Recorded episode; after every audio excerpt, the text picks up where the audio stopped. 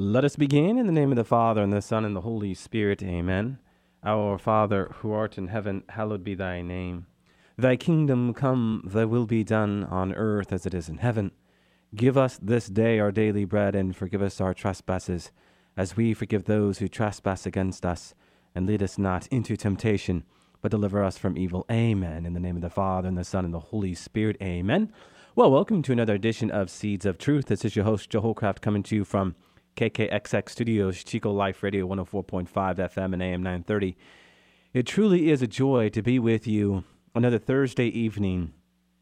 And as you know, if you are a faithful listener to Seeds of Truth, we have shifted our Thursday evenings to focus in on special topics that are tailored to your questions. And by that I mean any question you have about the Christian and Catholic faith. And as I noted yesterday, we are going to take up the question are you saved? Or how are we saved? I don't know if there is any one greater question than that question because it deals with the most important truth of our faith salvation. So, certainly, this is something we should talk about. Now, what's important for us to understand as it relates to some of these apologetic questions is that behind every soundbite answer, is a much deeper truth that concerns your personal relationship with Jesus Christ. There is something to be said about this question that gets to the heart of it. And hopefully, by the end of this program, you will know why if you don't already. Because in the end, salvation is a question about relationship. Now, what I thought we could do to get us going is go to Paul's letter to the Philippians and one of those overarching passages that really gets to the heart of the question of are you saved? And this will take us to Philippians chapter 2, verse 1. If there is any encouragement in Christ, any incentive of love, any participation in the Spirit, any affection and sympathy, complete my joy by being of the same mind, having the same love, being in full accord and of one mind. Do nothing from selfishness or conceit, but in humility count others better than yourselves. Let each of you look not only to his own interests, but also to the interests of others. Have this mind among yourselves, which was in Christ Jesus, who, though was in the form of God, did not count equality with God a thing to be grasped, but emptied himself, taking the form of a servant, being born in the likeness of men and being found in human form, he humbled himself and became obedient unto death, even death on a cross. Therefore, God has highly exalted him and bestowed on him the name which is above every other name, that at the name of Jesus every knee should bow in heaven and on earth and under the earth, and every tongue confess that Jesus Christ is Lord to the glory of God the Father. Therefore, my beloved, as you have always obeyed, so now, not only as in my presence, but much more in my absence. Work out your own salvation with fear and trembling, for God is at work in you, both to will and to work for his good pleasure. Wow, those are some rich verses, my friends. Did you catch verse 12? Therefore, my beloved, as you have always obeyed, so now, not only as in my presence, but much more in my absence. Here it is, my friends. Work out your own salvation with fear and trembling. Now, what could possibly be meant by Paul when he uses this phrase, work out your own salvation? Well, he's telling us to make continued efforts at living the gospel and pursuing your heavenly reward, right? Now, I read verses 1 to 11 because we should appreciate that the statement in so many ways assumes that while our initial salvation had nothing to do with our works, not only Philippians 2 verses uh, 1 to 11, but also we can go to Ephesians chapter 2 verses 8 to 9 for that, but also our final salvation and how it depends on a lifetime of keeping the faith. And so, how do we do this? But by following the commandments, persevering in good works, as Paul says in his letter to Rome, chapter 2, verse 7, striving for holiness, as Hebrews says in chapter 12, verse 14. Praying in earnest. 1 Thessalonians 5, verse 17. What is that verse? Pray without ceasing. Let your prayer be constant. Let it never stop. And of course, we work out our salvation by fighting against the forces of the adversary and the selfish demands of the flesh, which drag us down. This obligation, my friends, is so serious that we pursue it how? With fear and trembling, with that sense of awe at serving the living God and, and a sense of dread at the prospect of sinning against Him. Encouragement for us comes in the next verse, where Paul reminds readers that God's grace is working actively within them, huh? Both to desire, there he's speaking to the intention, our intention, and the doing, the acting, right? And this, of course, is what pleases him. So work out your own salvation with fear and trembling. How important is that? So, yes, in the sacrament of baptism, we are ransomed from sin our relationship with God is restored. And in that sense, yes, we are saved. But my dear friends, we are to work out our salvation in fear and trembling. Speaking of baptism, what is that great exhortation from St. Paul that comes to us from Romans chapter 8, verse 15? You are not slaves where you are called to draw back in fear, but no, sons sons in God in which you cry, Abba, Father. Isn't it interesting that this grace we have received in baptism, that grace that was given to us where we became sons in the Son or daughters in the Son, is a gift that is actually a cry, a cry where we are called to invoke the presence of the Father? I find that striking because when you go back to Philippians 2, verse 12, what do we read? We are to work out our salvation with fear and trembling. Paul says in his epistle to Rome, You have not received the spirit of slavery in which you fall back into fear, but the spirit of adoption in which you cry, Abba, Father. How important is that? So when I'm asked the question, Are you saved? I simply say, Something that I'm working out every day in fear and trembling. We have to remember, my friends, I know the, the statement that surrounds this question is that we are saved by uh, solo fide, faith alone. But we have to remember that faith without works is dead. What does James chapter 2 verse 17 say? Faith without works is dead. Dead. And these are pretty straightforward points, but points we need to think about critically. And think about in the context of this larger question of are you saved? Now, off the top, I made the point it's one thing to respond to an apologetic question, but it's another thing to really get underneath it and ask more probing questions. For me, my probing question is what is salvation all about?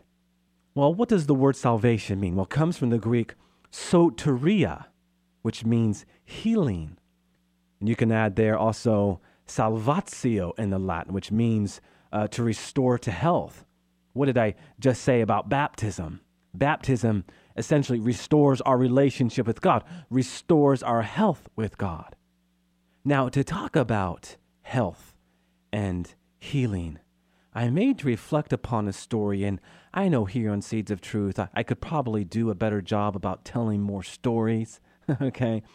I want to take this time to tell a story. And if you're listening to this radio program in your car, I'm not going to tell you to close your eyes and just let the words from this story resonate with you because that would be very imprudent. But if you're at home, close your eyes and enter into what I believe to be an invaluable story. And this is a story that um, originally came to us from Matthew Kelly's work, Rediscovering Catholicism. And it's a story that really captures what lies at the heart of that overarching subject matter for us this evening salvation. Imagine this. You're driving home from work next Monday after a long day. You tune in your radio. You hear a blurb about a little village in India where some villagers have died suddenly, strangely, of a flu that has never been seen before. It's not influenza, but three or four people are dead, and it's kind of interesting. And they are sending some doctors over there to investigate it. You don't think much about it, but coming home from church on Sunday, you hear another radio spot. Only they say it's not three villagers, it's 30,000 villagers. 30,000 villagers in the back hills of this particular area of India. And it's on TV that night. CNN runs a little blurb. People are heading there from the disease center in Atlanta because this disease strain has never been seen before. By Monday morning, when you get up, it's the lead story. It's just not India, it's Pakistan, Afghanistan, Iran, and before you know it, you're hearing the story everywhere. And now they have coined it as the mystery flu. The president has made some comment that he and his family are, are praying and hoping that all will go well over there. But everyone is wondering how are we going to contain this? That's when the president of France makes an announcement that shocks Europe. He is closing their borders. No flights from India, Pakistan, or any of the countries where this thing has been seen. And that's why that night you are watching a little bit of CNN before going to bed. Your jaw hits your chest when a weeping woman is translated into English from a French news program. There, a man is lying in a hospital in Paris, dying of the mystery flu. It has come to Europe. Panic strikes. As best they can tell after contracting the disease, you have it for a week before you even know it. Then you have four days of unbelievable symptoms, and then you die. Britain closes its borders, but it's too late. Southampton, Liverpool, Northampton, and it's Tuesday morning when the President of the United States makes the following announcement. Due to a national security risk, California, Oregon, Arizona, Florida, Massachusetts, it's as though it's just sweeping in from the borders. And then, all of a sudden, the news comes out. The code has been broken. A cure can be found. A vaccine can be made. It's going to take the blood of somebody who hasn't been infected. And so, sure enough, all through the Midwest, through all those channels of emergency broadcasting, everyone is asked to do one simple thing go to your downtown hospital and have your blood analyzed. That's all we ask of you. When you hear the sirens go off in your neighborhood, please make your way quickly, quickly, and safely to the hospitals. Sure enough, when you and your family get down there on late Friday night, there's a long line. And they've got nurses and doctors coming out and pricking fingers and taking blood and, and putting labels on it. Your spouse and your kids are out there, and they take your blood and say, Wait here in the parking lot, and if we call your name, you can be dismissed and go home. You stand around, scared with your neighbors, wondering what on earth is going on. Is this the end of the world? Suddenly, a young man comes running out of the hospital screaming. He's yelling a name and, and waving a clipboard.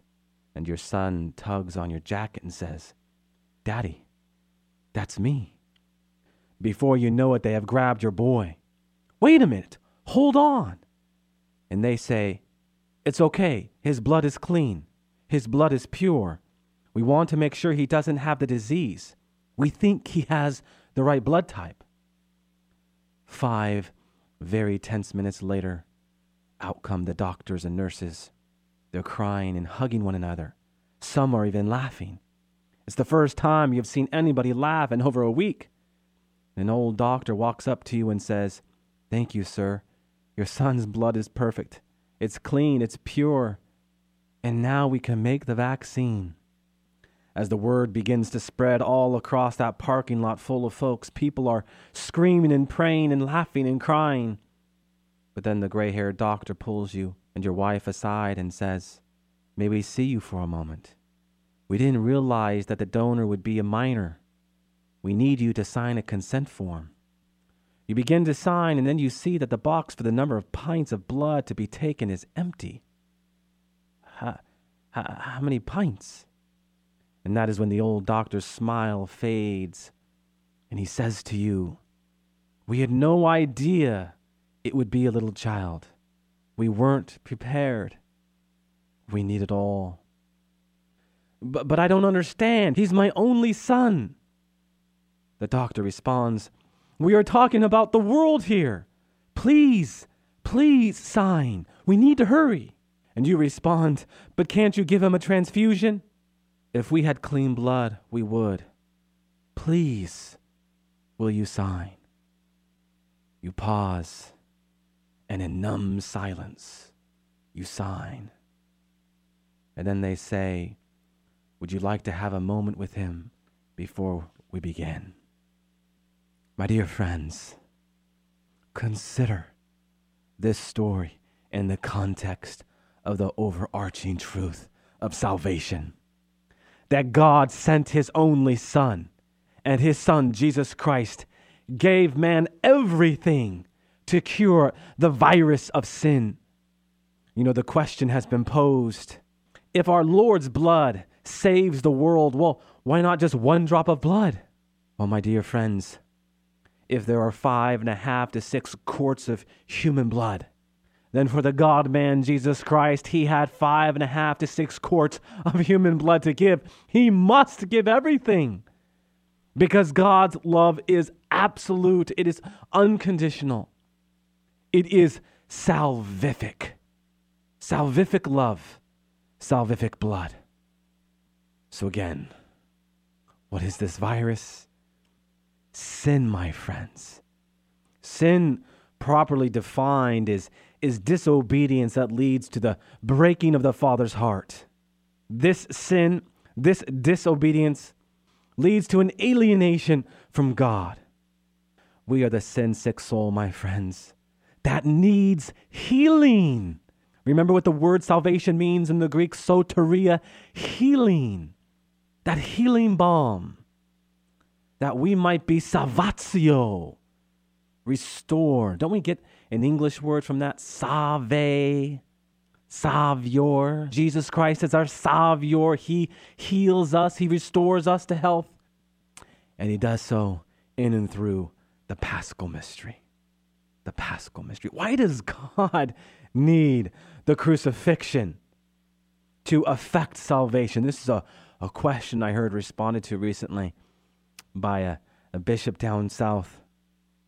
And he made the point, that most invaluable point, that God needed the crucifixion because, in essence, God goes into the deepest point of man's sickness.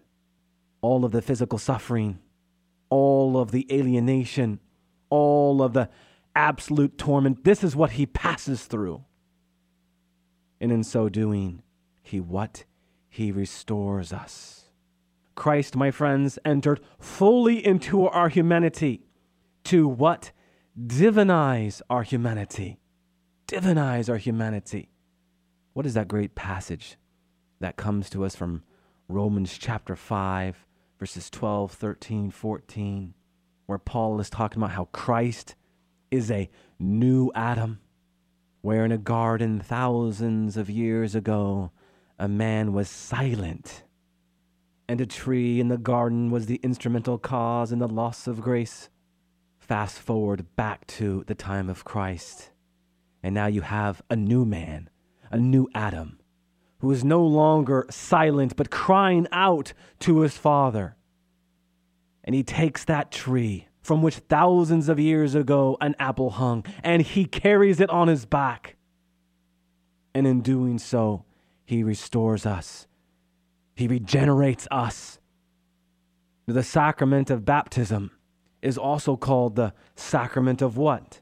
The sacrament of regeneration. Through baptism, my friends, as the Catechism, paragraph 1213, reminds us, we are freed from sin and reborn as sons of God. We become members of Christ, incorporated into the church, and made sharers in Christ's mission, in, in the church's mission. In this sense, baptism is the sacrament of regeneration through water and in word. That sacrament, my friends, that draws us into the very life and love that gives us the strength and grace necessary to do what? But to live out our vocation, to work out our salvation in fear and trembling. Amen to that. You know, the question about are you saved and, and this discussion about salvation has me thinking about the phrase salvation history. I just spoke of Adam and Christ. Now, Christ is the new Adam. Brothers and sisters, we are made to appreciate how Christ is the fulfillment of all Old Testament scripture, the fulfillment of all of the prophetic thrust of the Old Testament. How he just doesn't fulfill, but at once transforms, and how he gives us a share in that very transformation. What do I mean? Brothers and sisters, we are co workers in building up the kingdom of God. What did I talk about last week in response to that one question? In the light of 1 Timothy 2 5, there's only one mediator between God and men, and that is the man Jesus Christ. Well, there's only one mediator, Joe. Why the saints? Why Mary? Well, what were the previous four verses? Paul urging all of us to pray fervently to intercede on behalf of one another and for one another, and that this actually brings about a peaceable life. We share in the one mediation of Jesus Christ, mindful that in His grace and in His love, we are co workers who build up the kingdom of God, the kingdom of Christ. You know, you know, I just touched upon the cross. Well, should we not speak to the importance of sacrifice and the one sacrifice of Christ. The word sacrifice comes from the Latin sacrifice, which literally translates to make holy. We are holy to the extent that we share in the one holiness of Christ. And we do this in fear and trembling, working out our salvation. You know, as I'm touching upon the sacrament of baptism, I should say something else about sacraments in general. We are embodied souls. So we encounter God in the light of what? Matter and spirit. Look at the sacramental life. You have just not words, but words that are accompanied with matter, oil, water, bread, wine, matter that has been transformed under the power of the Holy Spirit. This is the power of the sacramental life. So, the sacraments are the means by which we enter into the divine life. I just spoke to baptism. What about confirmation? What about the Eucharist? Take a careful look at all seven sacraments, my friends. They are the means by which we enter the divine life. They are the means by which we receive grace, the grace that is necessary so that we might have the strength to work out our salvation in fear and trembling. Brothers and sisters, all throughout Paul's epistles are we called to work out our salvation. Every time Paul calls us to holiness, what is he calling us to do? Oh, my dear friends, he's calling us to be set apart He's calling us to live a life of what? Sacrum fice, sacrifice. He's calling us to live a life of love, self sacrificial love. And this is what the Christian life is about that our faith is caught up in love. Faith saves, yes. But what does faith itself mean? So often we think about faith as this belief in God, and, and yes, to some extent it is. Or maybe we reduce it to a belief in some impersonal, magnetic, abstract force. But it's so much more than that because in the end, the word that we actually see in the Old Testament is just not faith, but faithfulness. In fact, you rarely see the word faith, but you see faithfulness. The Hebrew word is emunah, faithfulness, firm response. This is what Paul is talking about in Romans 1 5 and in Romans 16 26. He bookends his epistle to Rome with this obedience of faith. That's the phrase he uses. Well, what is the obedience of faith? you translate that in the Greek, it better translates as the obedience that is faith or the obedience that springs from faith. He's translating, that is St. Paul, the Old Testament vision of faithfulness, which is the firm response. Why is this so important? Because what does the word obedience mean? Ob audire, to listen. How can we possibly respond to the God who is love if we are not listening? You see what's going on here, my friends? Faith itself is about prayer and relationship with God. How can we now see the larger and broader spectrum of faith? But one that always needs to be caught up in the act of love, right? I mean, if I were to go home this evening and my wife greets me, we share pleasantries, and I say to her, I love you, and then I proceed to kick up my feet and do nothing for the subsequent four, five, or six hours, how am I showing my wife that I love her? She'll probably have a thing or two to say to me, right? No, if I love my wife, I will be at the service of my wife as much as possible. Are you saved, you ask me? I'm working on it. I'm working on it. And by the grace of God go I, that I might increase in my faith that I might increase in my love for God, and that my love for God might bring him glory, and in his grace and in his goodness, that he might draw more people unto him. Amen. Amen. Let us close with a word of prayer in the name of the Father, and the Son, and the Holy Spirit. Amen. Good and gracious God, we do just give you special thanks and praise for the gift of another evening, the gift to reflect into this all important question Are you saved? How are we saved? Lord, your love is extravagant. It is paralyzing sometimes. Thank you. Thank you for the gift of yourself. In the name of the Father, and the Son, and the Holy Spirit. Amen. And God bless you.